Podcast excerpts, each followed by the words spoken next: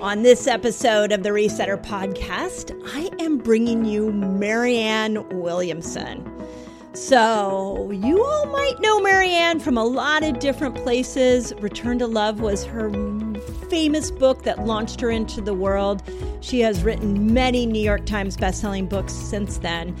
But the most recent adventure that she has taken on is running for the Democratic nomination for President of the United States.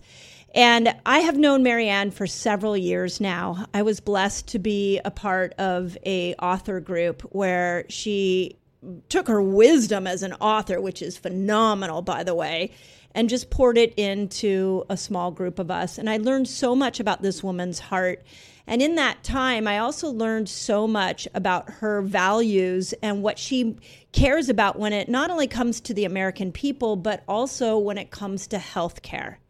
So when I heard that she had a plan in her presidency to create a root cause healthcare system, I wanted to know what that was. And I wanted to bring that to you all. So, what you are going to hear in this conversation is many pieces, but two major pieces. So, and this applies, by the way, for I know we have a worldwide audience.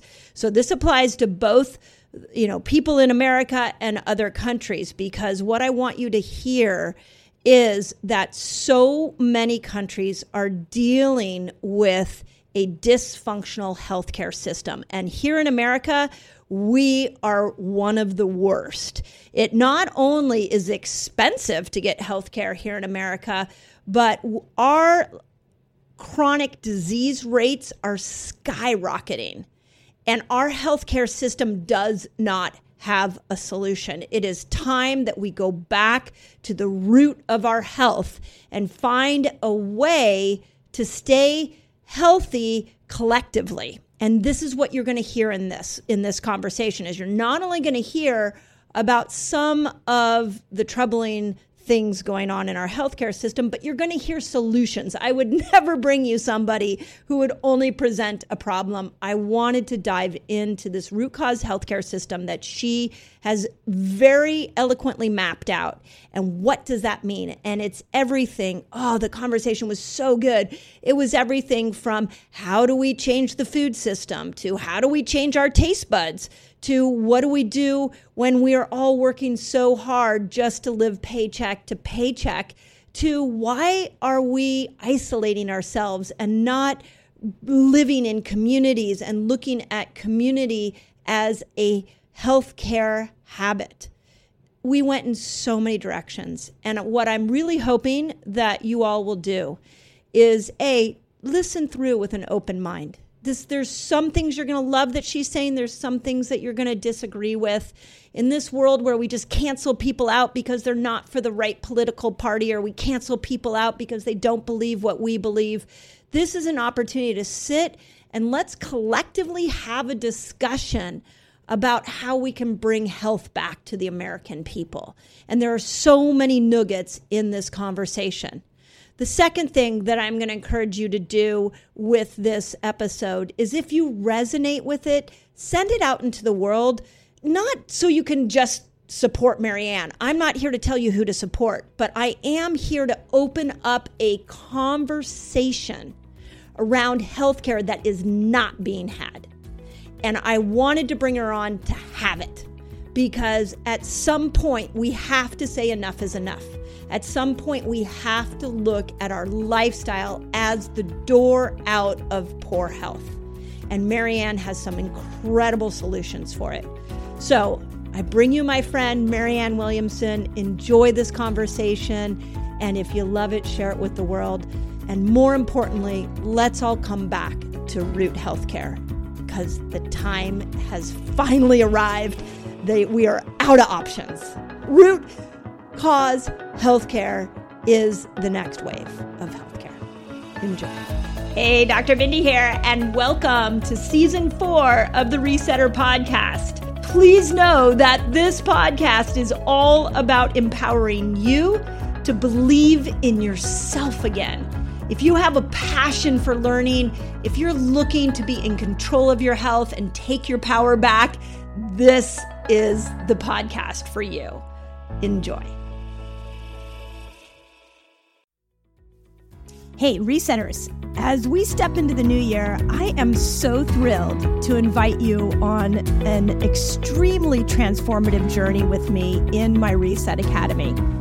So, check this out. If you're ready to kickstart your fasting and health journey, which I know so many of you have reached out to us and asked how you customize a fasting lifestyle for you, my Reset Academy is the absolute best place to be.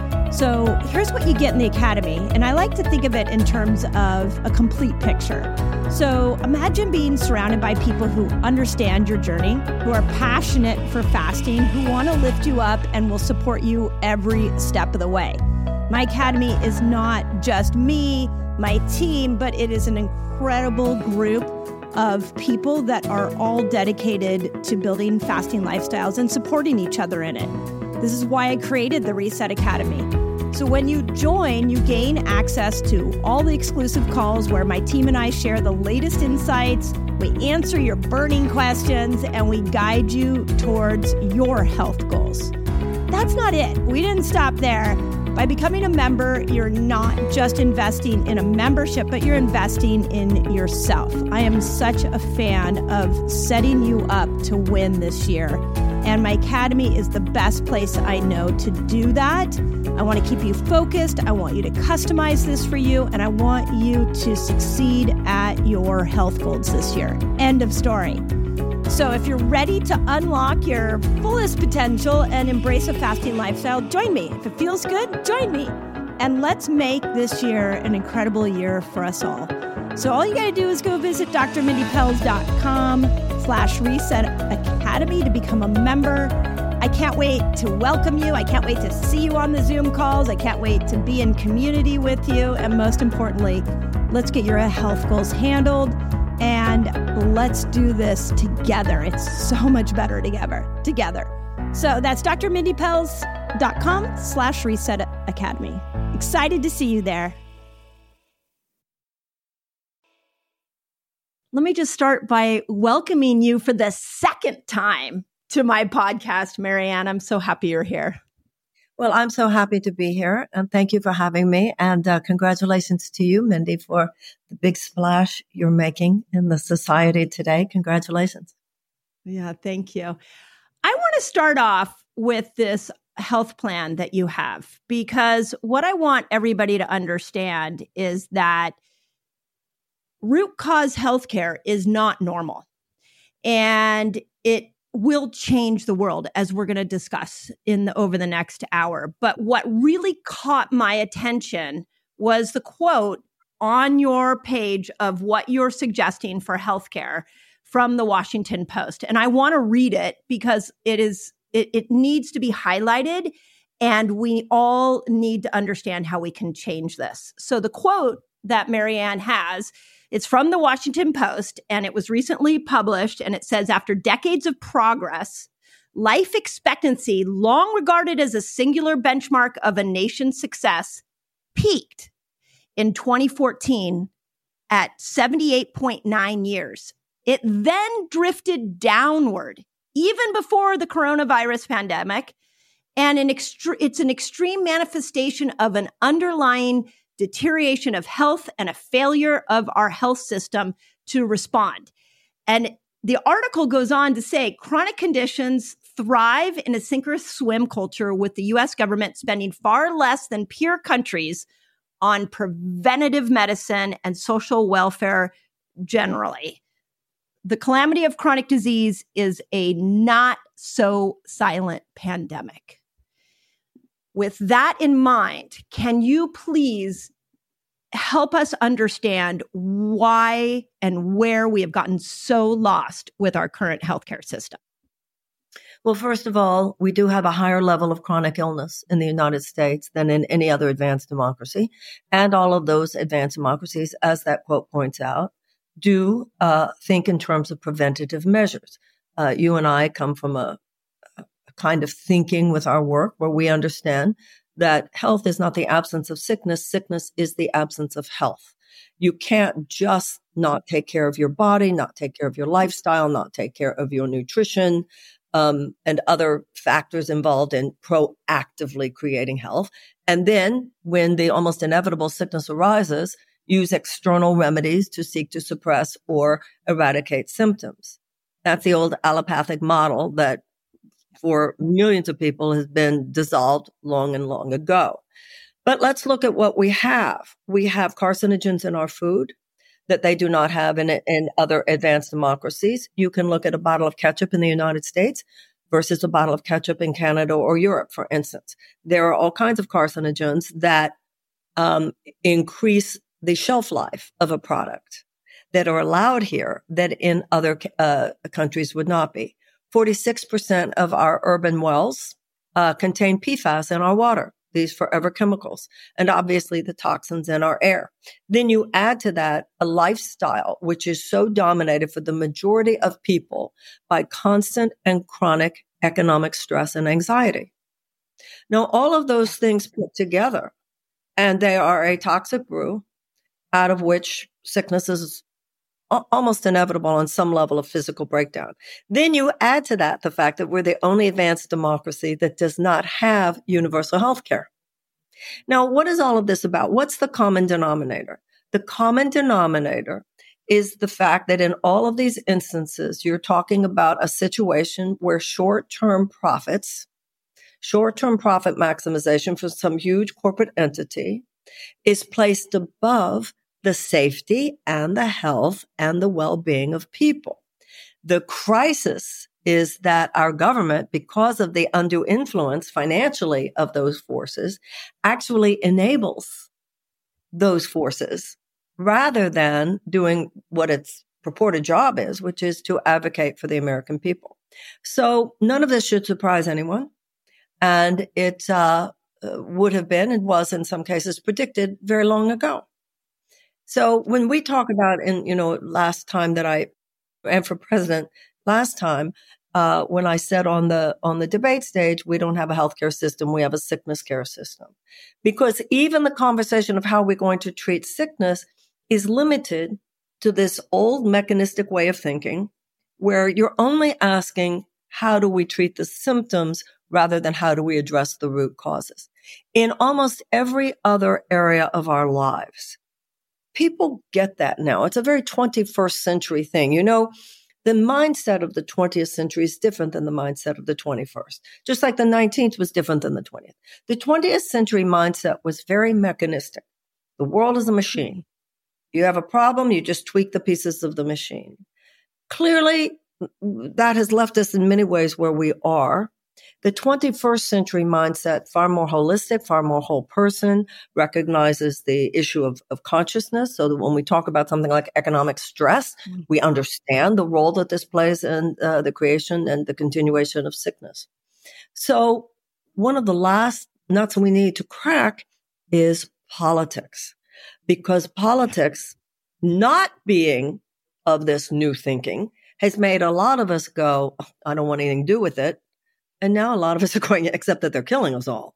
You know, you know, the high right. rates of sickness and the asthma in our children and, and the toxins in our air and the poisons in our water and our food. And I think what's happening now is people are recognizing that we are paying far too high a price for the fact that our politics is stuck in this let's treat the symptom and ignore the cause uh, type of um, mindset because it uh, is becoming increasingly unsustainable. As you said, our life mm-hmm. expectancy mm-hmm. is lower. And it, it's not even just that we're living less long, the quality of our lives. You know, Mindy, people's lives are yeah. falling apart. Don't need to tell you that. Yeah. Just the level of, of chronic anxiety, whether it's that you can't uh, survive on just one job, uh, 62% of our uh, people live paycheck to paycheck. Uh, the majority of people can't afford a thousand dollar unexpected expenditure. That kind of chronic anxiety right there whether it's your physical yeah, health or your mental health. And this situation won't stop unless we fundamentally stop it. It's built into the status quo at this time. So if we keep voting for the status quo, nothing fundamental in any of that is going to change. So when we look at things like big pharma and big food and how they funnel, I'm just going to say it, money into the political system. Do we have a system where our politicians are making decisions based off of these two major industries and how they are being rewarded and i may be wrong and I, this is what i love about you is that you'll correct me if i'm wrong but are they are they swayed by the two major industries that are are contributing to our health there's there's something funny about the fact that you think, "Ooh, can I say this?" It's what we need to say. Okay. Excellent. Ooh, really? Can I say that? better. Excellent. So, well, big food and big pharma are part of a larger matrix. It's big insurance companies, pharmaceutical companies, as you said, big food companies, big chemical companies, uh, the chemicals in our pesticides, for instance, big agricultural companies. It starts even with the monocropping and the desecration of the soil. And then, of course, you have gun manufacturers, big oil and defense contractors. So it's a matrix of corporate power. But when it comes to our health, the ones that affect us most, of course, are big pharma and big food. So big food does what we were talking about before, which is the carcinogens. Back in the 1980s, before Ronald Reagan, they couldn't even do pharmaceutical ads on television. Right. Yeah. Part of what the Reagan Revolution represented was this orgy of deregulation, and they called them job killing regulations. Well, first of all, that's a lie because you actually had to hire people to make sure that you were in compliance. And what does this have to do? It had to do with getting rid of any barrier to what the corporation would feel was its capacity to make more money for its stockholders.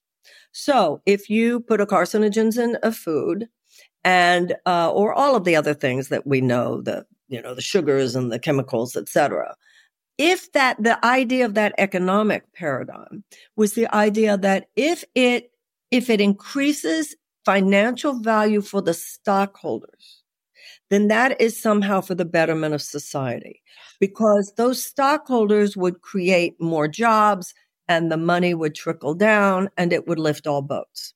Now, at this point, clearly the canard there is obvious to everyone. First of all, it, they weren't job creators. The business model there was job elimination rather than job creation. And it was the idea of moving resources in whatever way possible, getting rid of safety regulations, uh, uh, squashing unions, anything to put more money in the hands of the stockholders, which was then at the expense of other stakeholders, the workers, the safety, the community, the environment, and so forth. And so when it, that's how it works in terms of big food, just get rid of any kind. When, when I was growing up, uh, a, an FDA agent could go into a grocery store and if something was proven uh, to be carcinogenic, could say out, off, off the shelves now. And they have so dejuiced the Food and Drug Administration mm. that for the most part, the most that the FDA agent could do now is write a polite, nice letter to the CEO. Please, sir, would you, would you kindly consider, given the fact that we have proof of what this does to a child's brain, would you please, sir, consider? And this is what's called corporate capture of these agencies. That these agencies, which were set up, such as the Food and Drug Administration or the Environmental Protection Agency or whatever, these agencies were set up to advocate for the people. And instead, they have turned into this dual function where so many corporate uh, titans control with their people within these agencies that sometimes these agencies that are meant to advocate for the people do more to advocate for the corporate donors donor yes. class. This is what we're talking about. So years ago, there was a, I think it was in 2013. I'm, I think it was 2013. There was a Supreme Court um, decision called Citizens United, and it allowed, as per that decision, it, corporations can give unlimited what's called dark money to influence these these uh, campaigns. So routinely, our legislators will vote in ways that do more to increase profits for their donors than to serve the safety and the health and the well-being of the American people. They've just turned Washington into a, a really into a system of legalized bribery. Now, when it comes to big pharma, this is this is what's so mind-boggling about big pharma. We pay billions of dollars in corporate subsidies to not only big pharma, but all kinds of industries that are already making billions of dollars in profit. So this is how it works. Your tax dollar goes to subsidize a company that's going to use that money to create a product that then they will turn around and price gouge you with. You're paying for your own price gouging. Now, there is a law, a bill that was passed in 1980 called the Bayh-Dole Bill, which gave the government marching rights. And marching rights means that if a, um, if a, a, a, a medicine a pharmaceutical medicine is made with even $1 of taxpayer money, which essentially is everything practically, then the government does have the right to lower the price. But they rarely use their marching rights because they don't want to offend big pharma. And years ago, the government actually gave away, they surrendered to big pharma uh, the right to negotiate. So we're, it, it's, it's a form of corporate tyranny. Uh, it's yeah. economic tyranny that is being exercised. And it's our food, it's our water, it's our air, it's our workplaces, it's wars, it's it, it's everything. And really to the point where people are realizing it, the people are going to have to step in at this point because it's how Washington's yeah. operates at this point. Yeah, and do you know that one of the the biggest mind blowing parts of putting Fast Like a Girl out into the world is the hundreds of thousands of 20 and 30 year old women who have messaged us, emailed us, and uh, have asked, how, what do I do if I don't have a cycle? Okay. I want to just stop for one minute. When, when I was 20, nobody ever said they didn't have a cycle unless they had an extreme eating disorder or they were a really hardcore athlete. We now have that as more of the norm than the exception. And then on top of that, I was talking to a friend who's an oncologist, and I said to her, and she does breast cancer. I said, What are you seeing as far as the rates of breast cancer? Are they staying the same, going up, going down? And she goes, Oh, they're skyrocketing. And my youngest patient now is 27 years old. When we look at those two statistics, something environmentally is deeply wrong. How are we going to be able to help these women? Well, listen, I'm running for president. So obviously I believe that a president who gets it and is willing to say it is certainly a part of it. There's no one silver bullet, but you cannot leave the electoral process out of it. That, you know, and Mindy, I've been saying in our kind of world, higher consciousness transformation, I've been saying forever, good luck with all that green juice. They're poisoning the food. They're poisoning the water. They're poisoning the right. air. You can't put yourself in a bubble of I only shop at Whole Foods. There's, it's so much bigger than that, even at Whole Foods. But the, at this point, these are laws. These were bad laws that replace decent laws. And we have to repeal the bad laws and put back in good ones. We have to put guardrails up. This is a form of unfettered, um, it's called vulture capitalism. It's a malevolent it's beyond dysfunctional. It's moved into malfunctional. Uh, mm-hmm. a, a, strain of of of an economic system that is so soulless that that no ethical, you know, hey, this we know. For instance, there was a particular pesticide that had a particular kind of uh, chemical, and it starts with cl- I, have never been. It's almost like I can't pronounce it exactly. Oh, they're hard to pronounce. yeah. and it is. It was proven for a long time to harm a developing child's brain.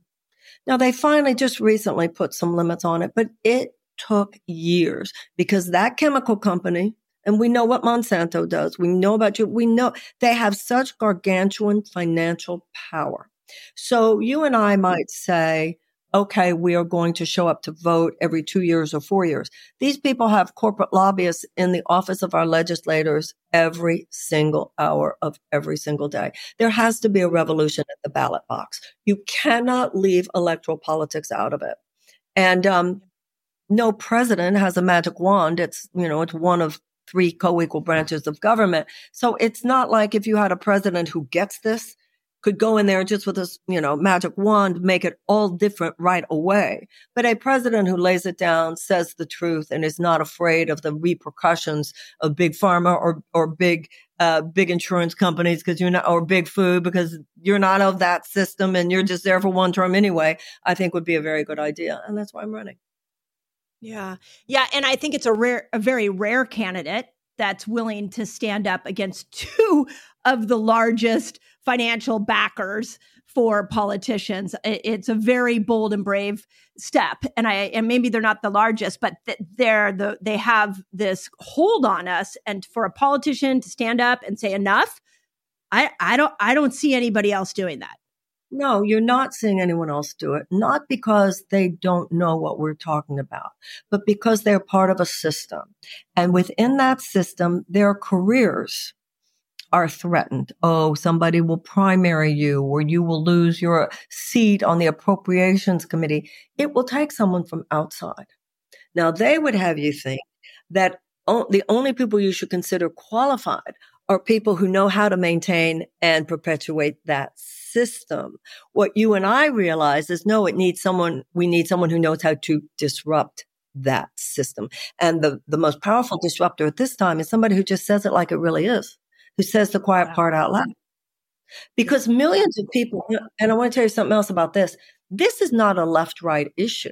Not only that our health isn't, but even the realization that these corporate powers, with their complete lack of moral um, centeredness or sense of ethical responsibility are dominating our society and hurting people's lives the way they are. P- people on the right are are waking up to this as much as people on the left, and we're really beginning to see. I think something's going on in this country. People realizing this is not left versus right. This is powerful versus powerless. This is people who, with their money, can cause this much damage to people's lives versus people who just feel powerless, like there's nothing we can do. That's why it must be a revolution at the ballot box. Yeah. Yeah. So let's go back to this 25, 30 year old.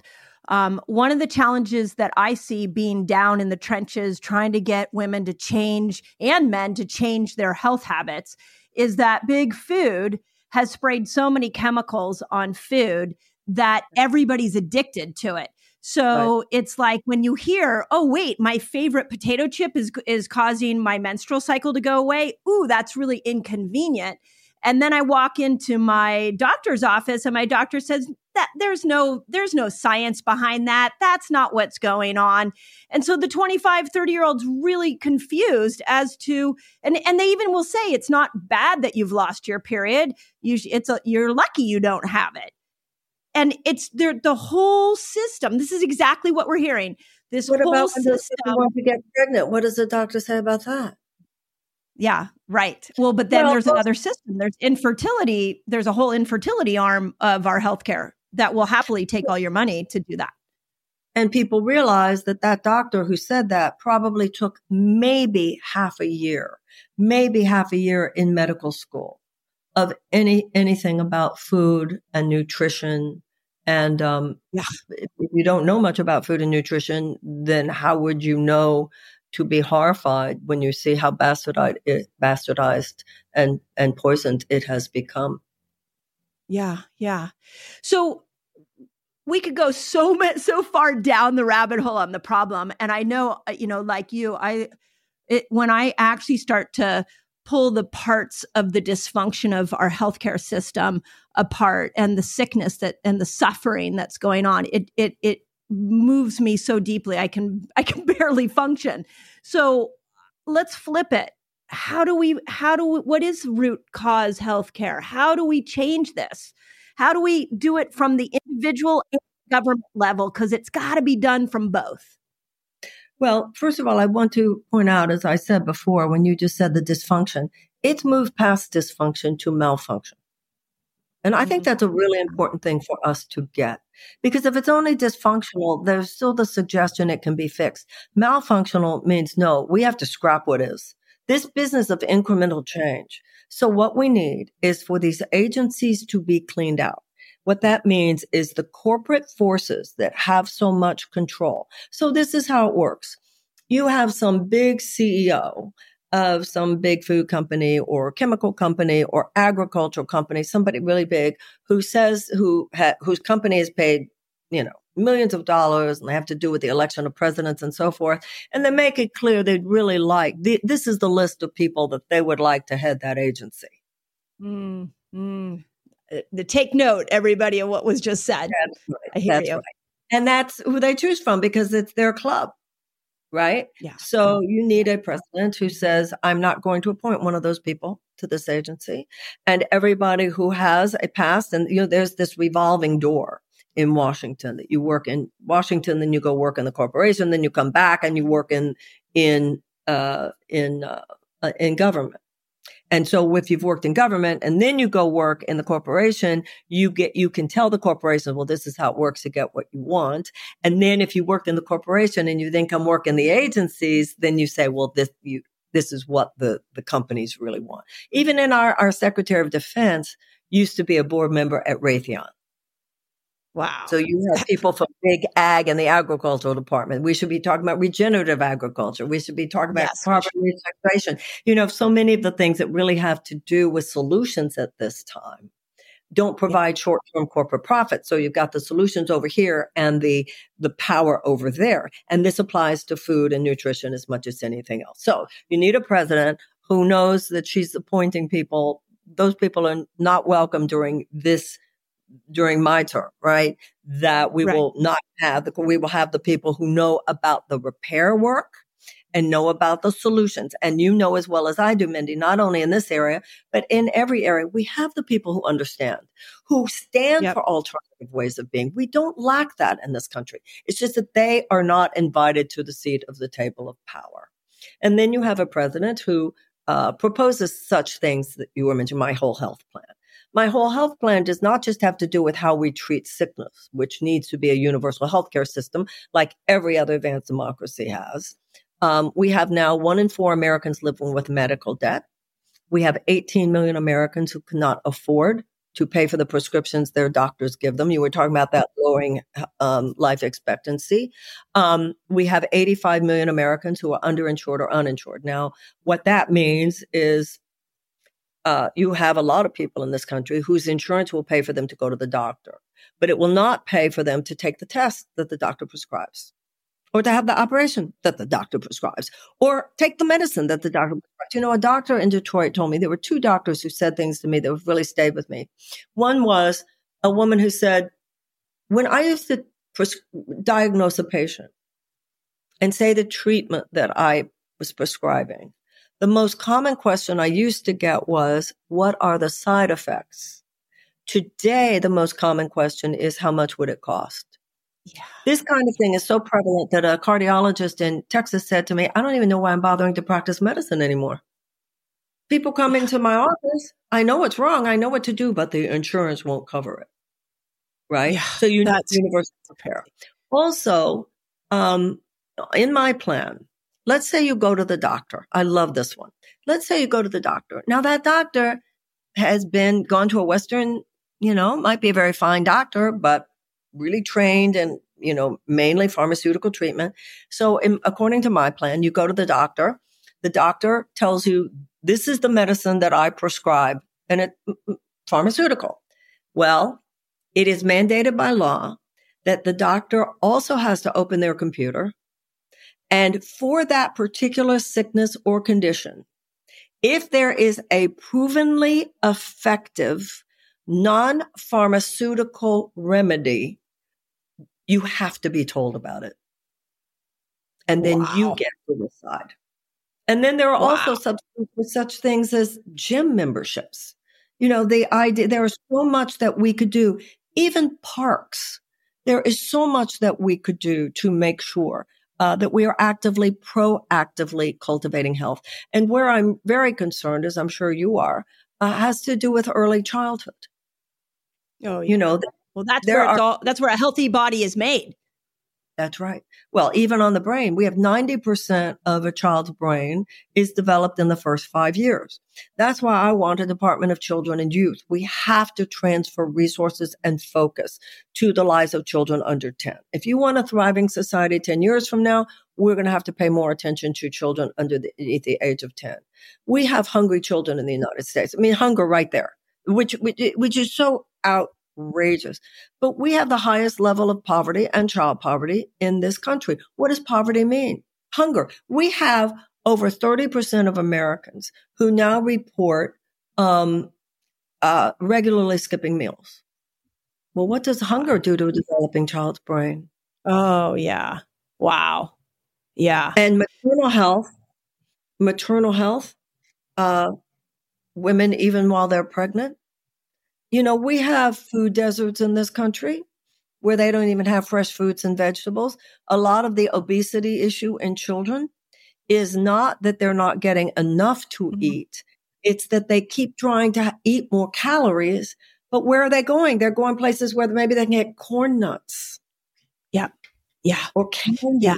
Because the body's just trying to get, and they're not. So all of these things, of course, produce sickness. And then, of course, society plays for it on the other end. So I've teamed up with Tony Horton. Do you know Tony Horton? He was the creator of P90X, one of the most revolutionary at home fitness programs. And we created together a new fitness program called Power Sync 60.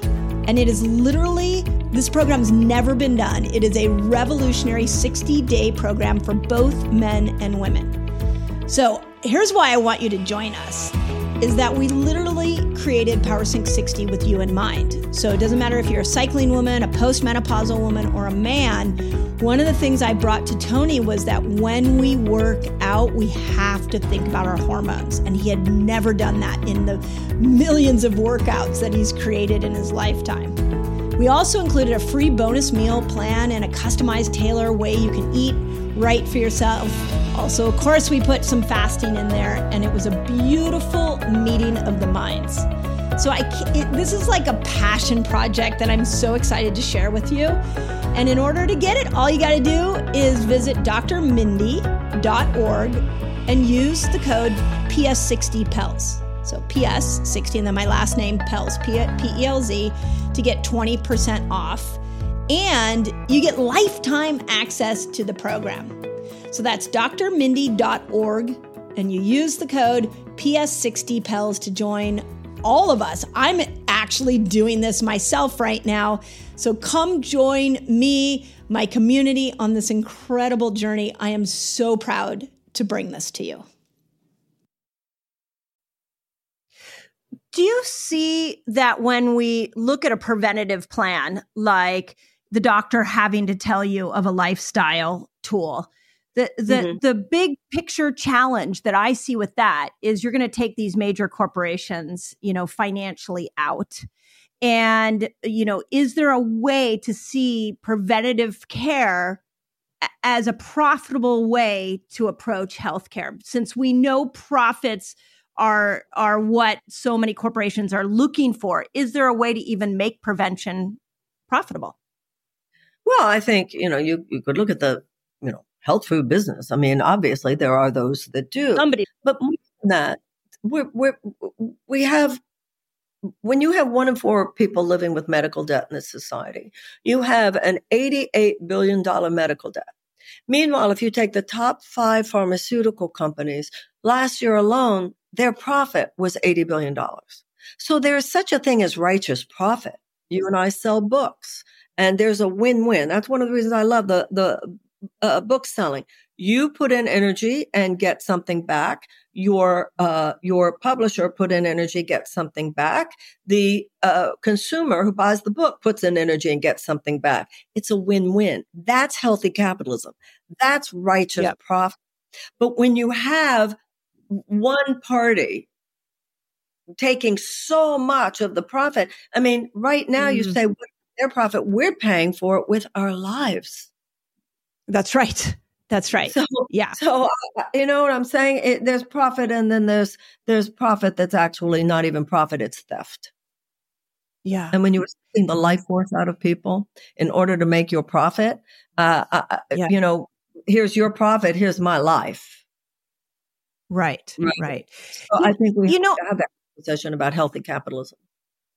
So uh, one thing that I've heard from a lot of doctors is that they say when I give a lifestyle choice to a patient, they don't want it. Sometimes it's, we all know that. I mean, sometimes it's easier to pop a pill. I yeah. mean, I think we all have a little bit of that in us, you know? It's like, you know, your book, right? Yeah, I called you, tell me how to do the well, it's hard, you know? So I think yeah. that's we're all facing that, you know, that we we were brought up in a culture that was all about, well, give it to me quick and give it to me easy. and Yeah. um, popping was part of that. And now people are recognizing. Well, all, but also there's something else involved there. The lifestyle changes would be much easier if the Mhm. entire society was healthier. Ooh, yeah. Yeah. You know what I mean? Yeah. It- um, Yeah. Yeah, uh, sorry. One of the things that I see in the f- in food, you know, there was a beautiful. Well, it wasn't really beautiful, but there was an interesting article that came out a couple years ago saying that the F is silent in the FDA. That we don't have any a, a good regulation around the chemicals that are going in our food. And so again, I'm going to come back to, and I and I want everybody listening to think this through because when you hear what Marianne's saying, to me, it's like, this is so logical. Why would we not have a government that's going to bat for us to make sure that we're healthy? But then we also have to ask ourselves, our favorite foods that we love and we eat over and over and over again that are sprayed with chemicals, are we willing to give that up? Are we willing to make a change to be healthy? And I think, and I and I'm just offering this up to you, Marianne, that I feel like if we could get that the regulations around ingredients in food and we could make it so that food isn't addictive. It's not creating dopamine responses in everybody's brain. Now we have a door in to getting people to being willing to be more responsible for their lifestyle and the food changes that they make. Is that, do you, what are your thoughts on that? Well, of course, you know, when you said that the F in the FDA has been taken out, it's like I was saying to you before, the FDA uh, agent used to be able to say, get this off the shelves. And today they have so dejuiced the FDA. Uh, they've taken the power away from the government. And if you try to suggest that it be put back, their PR is, oh, you're a socialist. You know, they, they, they, or they call that big government, you know, government has a role. You know, you can drive a car, but there are traffic laws. It's understood that the government has a role in making the roads safe. It's understood that there's an, a federal aviation. You know, it's understood that the government has a role in making sure airplanes are safe. And there's nothing to be apologized for that we think the government has a role in making sure that food is safe. Um, the opponents to all this, they have their PR, which is that's overreaching government. And of course, our response to that is no, it's overreaching corporate power that's happening right now. Um, we all know, and you would certainly know that our taste buds get addicted, as you were saying, our brains get addicted. We all, and it takes some time, doesn't it? It, it Yeah. takes time uh, to sort of clear all that out and get to the point where uh, the cherry really tastes good, the grape really tastes good. On the other hand, at this, another factor there is how often, because of everything we're talking about, the cherry doesn't taste that good anymore. The Yeah. grape doesn't taste that good anymore. There's so much dead food in the United States, you know? So much. Um, yeah. It's all of the above. And I think that the most essential factor here is awareness. You know, Yeah. I got stuck a few minutes ago when you were talking about the girl, the young woman, um, eating potato chips. I mean, I would have thought that any woman reading your books at this point would know that's poison. Yeah. I mean, you, They you don't. yeah. Well, you know, that's why books such as yours are so important. And I also think if if you really there are so many things about our lives uh, these days um, that if you allow it, it, you can't chew the whole thing at once. There's a Yeah, lot of it's too big. There's just lean in, lean in. Yeah. Um, I, I have a thing for green grapes. There's something about the the natural sugar in green grapes. It helps me Mm-hmm. um, not have a craving for bad sugar, right? Um, but it does take time, I think, and awareness to uh, uh, to to cultivate better habits and to release bad ones. And I, it's if we start shaming ourselves or making ourselves wrong, then obviously the change happens more slowly rather than more quickly. But one thing we Yeah. we must start doing is holding our government accountable. And our Yeah. our politicians quite simply lie to us, and some of them don't even know what's going on over the FDA. Yeah, that's that part is crazy. Um, talk to me a little bit about mental health because I know this is another big issue that you are that you're concerned about, and we all should be concerned about. And uh, I want to tell you a story that I was in uh, the UK speaking to a group at Amazon. And there was one woman who had spearheaded a whole uh, support group for menopausal women at Amazon. And I came to speak to these women and I talked to this, this woman who had started the whole project or the whole support group. And she said that one of the most common times for women to leave the workforce is in her late 40s, early 50s, because the, the pressure and the stress is so much for a, a woman who is in a, a major hormonal transition like menopause. And what she's identified is that actually it is causing Amazon a tremendous amount of money to lose these women. And so she is trying to create support not only for the women, but to help corporations see that if you could just give her some lifestyle support, that they would actually save money. And you could take that and apply it across every corporate structure. Is there anything in your plan where if we can bring the power of lifestyle back, where corporations could see that they're actually saving money and keeping people and people are staying healthy? Well, there are a couple ways to look at this. On one hand, you could even see this about, um, you, you know, once you have universal health care, it would save mm. the government money to for not so many people to get sick. So it would be in the government's interest to uh, to support preventative health care and so forth. With what you're saying, good, good on her. I hope she can do it. And I would also ask you what are the particular things she's suggesting. On the other hand, something is still profoundly wrong in our society. That the only way to do something that could possibly save people's lives is to be able to prove to some big corporate entity that it would save them money. That's what's got it's fundamentally good wrong. Point. That's a good you point. Know, what yeah. you know, uh, uh, you know, money is not God. Love is yeah. God for each other. We have got to bring more care and compassion that some things you simply don't do them because they're wrong. Yeah. Yeah, that's so well said. Which takes me to to uh, mental health, and I um, I want to read something that again moved me to tears. I don't. By the way, I don't read manifestos from politicians and get moved to tears very often. I, I read your root cause health plan and I was literally like tearing up in my kitchen. I read it to my kids who were cooking in my kitchen. I was like, this is what healthcare should look like. And one of the things that you say in here, and it's so you and, and, and so much your heart, is that it is a moral imperative that we lovingly care for one another like the human family that we are. When we look at what's going on with healthcare right now.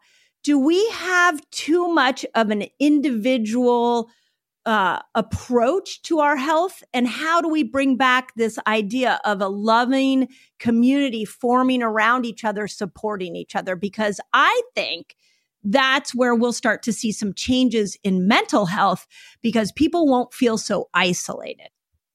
Well, what has happened in our society is that we have stripped ourselves of some of the normal human relationships that have evolved over centuries and longer, millennia.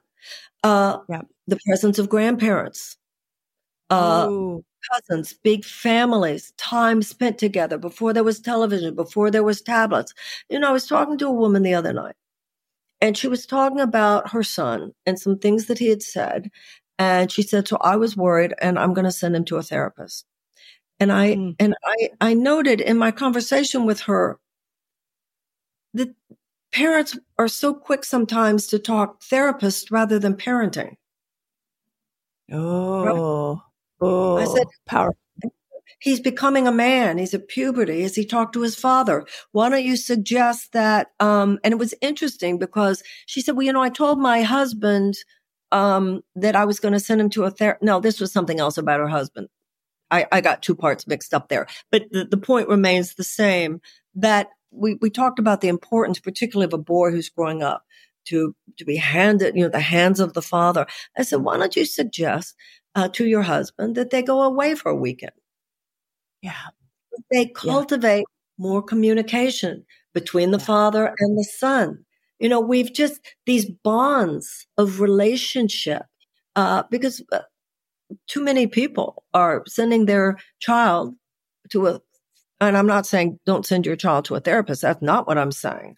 But it does yeah. seem sometimes like we farm out to the so-called experts yeah. uh, roles that used to be handled much more by by family, by deep connectedness. You know, just think about it. People used to have front porches. People oh, used oh, yeah. to home. They used to talk to their neighbors. Kids used to go out and play. That's a large part of health. That's a large part yes. of health fact. Yes. Kids exercising, social yes. bonding that would take place. We have to, you know, there's such a big tear in the fabric of our society, and we have to just stitch it back together. You know, mm. I remember something that happened um, when my daughter was growing up that should not have happened when I was out of town. And I remember one of my girlfriends saying, I should have just come by every day. I just was so busy. Now, when I was growing up, there was much more Mrs. Jackson and Mrs. Glassman and Mrs. Klein and Mrs. Williamson. Everybody knew where everybody's kids were. If somebody went out of town for the weekend, the kids knew that not only are your parents looking after you, but if your parents are out of town, Do you know what I'm saying? Yeah, yeah. How do we bring that back? Sorry, I just, it was so well said. I'm just like, how do we bring it back? If you see the quote unquote mental health crisis as only something to be treated on the level of symptom, this is where the same thing. Mm. Level of symptom. We have to look at root cause, and you cannot. It's impossible to overstate the uh, the the uh, relevance of economic factors. I'll give you an example. When I was growing up in the 1970s, the average American worker could afford a home, could afford a house, could afford a, a car, could afford a yearly vacation. And one parent working, the salary of one parent was enough to support a family of four and send their kids to college. Now, if one salary could do that, that meant one parent, if they wished to, could be home with the kids. Today, it's only privileged and ever shrinking group of Americans where the family could afford that. Yeah, so well said. Afford it. So, you know, the little things like somebody home, you know, to talk to the kid when they get home from school. Not, and that's not to make anybody feel bad if they can't be but yeah. it's the little things. We we have an economic system. If you have 62% of Americans who live paycheck to paycheck.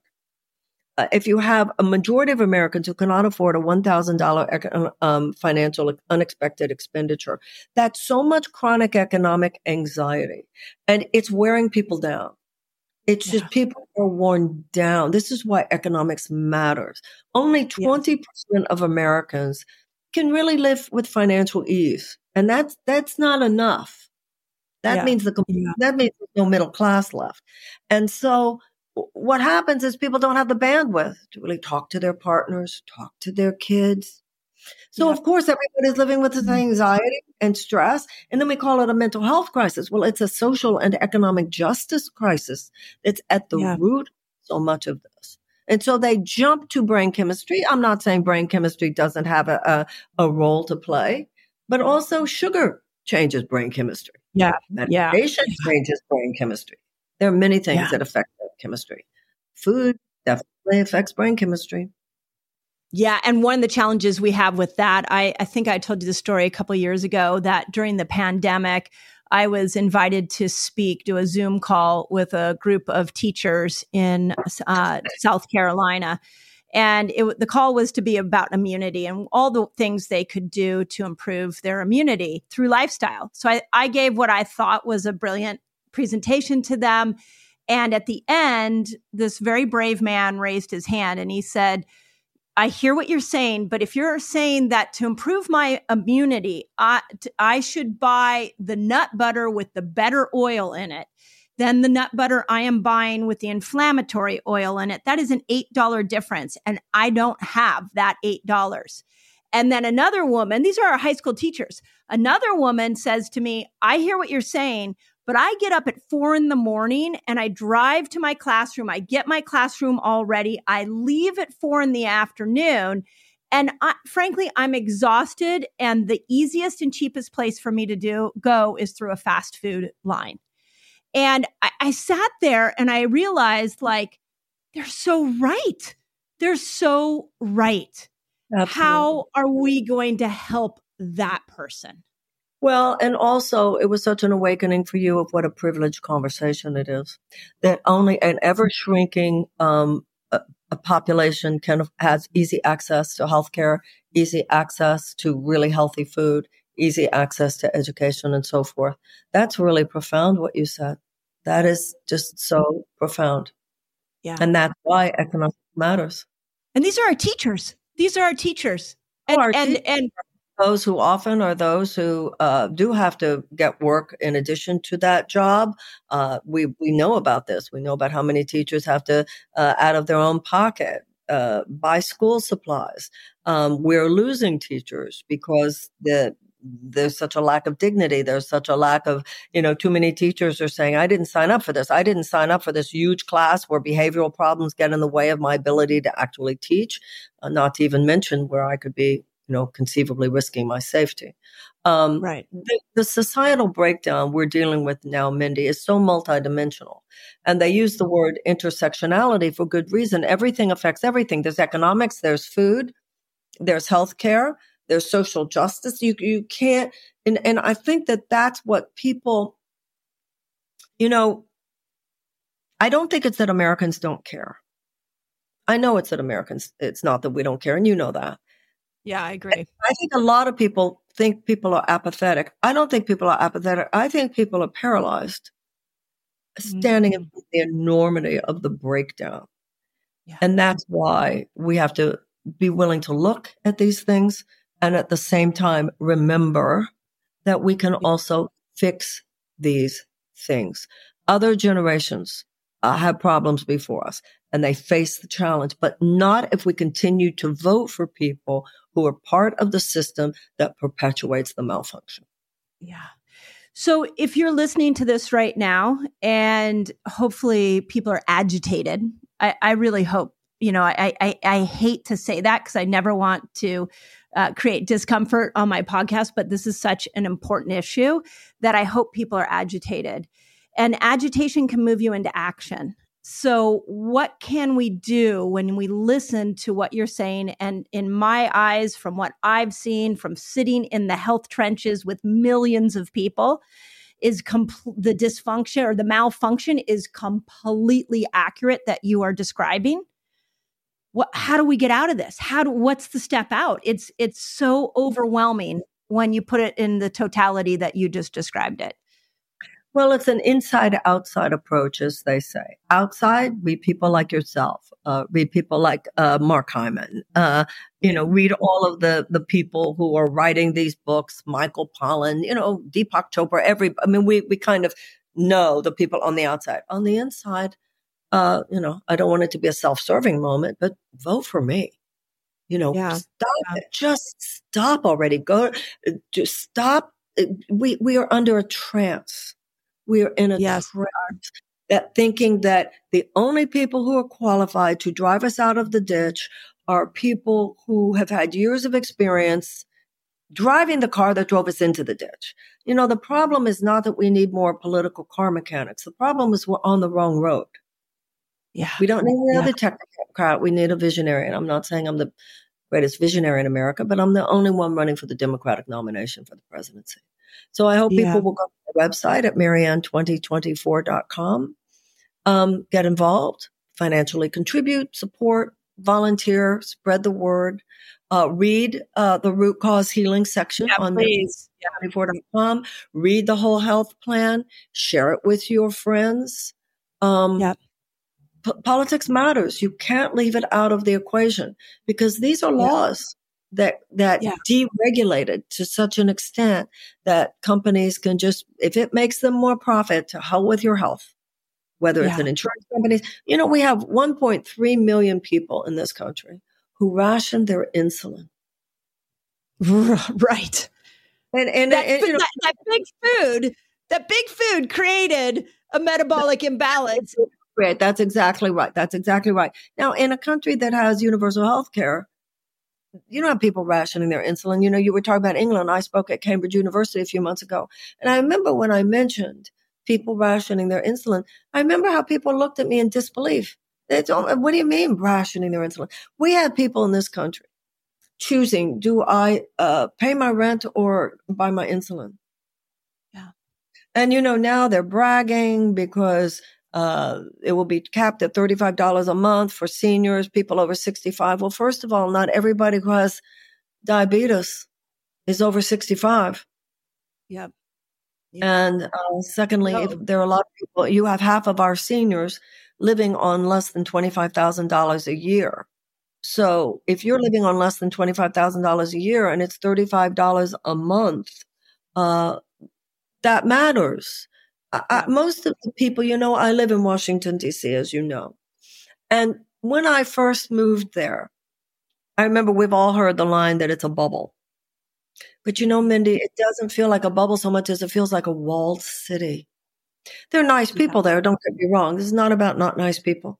But you get the feeling that once people become part of that system, they become emotionally buffered to something. Emotionally buffered from the really the suffering that all of this is causing. I mean, like when you were talking about young women with with the skyrocketing breast cancer, I'll tell you something else. When I was a child, you rarely heard about someone with brain cancer. Oh, never. You, yeah, never. Not anymore. Although, on the other hand, strides in medicine are so great that you also hear about people um, living uh, you know, being able to recover from stage four cancers that you never heard before. So it's yeah. not, not, about the quality of the medicine. It's about the quality of the food, the quality of the lifestyle, the quality of the environment, the quality of the water. Uh, and this will not change unless we, be, you know, decide as a population that this has got to yeah. stop. This is an aberrational chapter of American history. It's been going on for over 50 years. And um, if you just try to tweak it here and tweak it there, that's not going to be enough. We need to stand up, revolution at the ballot box, and say we're going to we're, we're going to start over. We're going to start over. What do you What do you say to the person who maybe is stuck in their party line? and they're like this is the my candidate because i'm going to vote for him because i don't want the other party's candidate going into office how do we approach there i hear a lot of that conversation of like i'm sticking with this person because i don't want this person without thinking through everything that you just said well, I'm sure that that alludes to I don't want to vote for Marianne Williamson because I think that'll help Trump get elected. So maybe that person forgot eighth grade civics, or maybe they didn't take eighth grade civics. I don't know, but this is a primary. So you can't, I'm running for the Democratic nomination. Therefore, you can't be a spoiler in a primary. That's number one. Number two, I would point to that person and say that the president's uh, president's popularity is sinking like a stone. Uh, his his approval rating is sinking so low that now Trump uh, is defeating him uh, in poll after poll in five out of six primary states.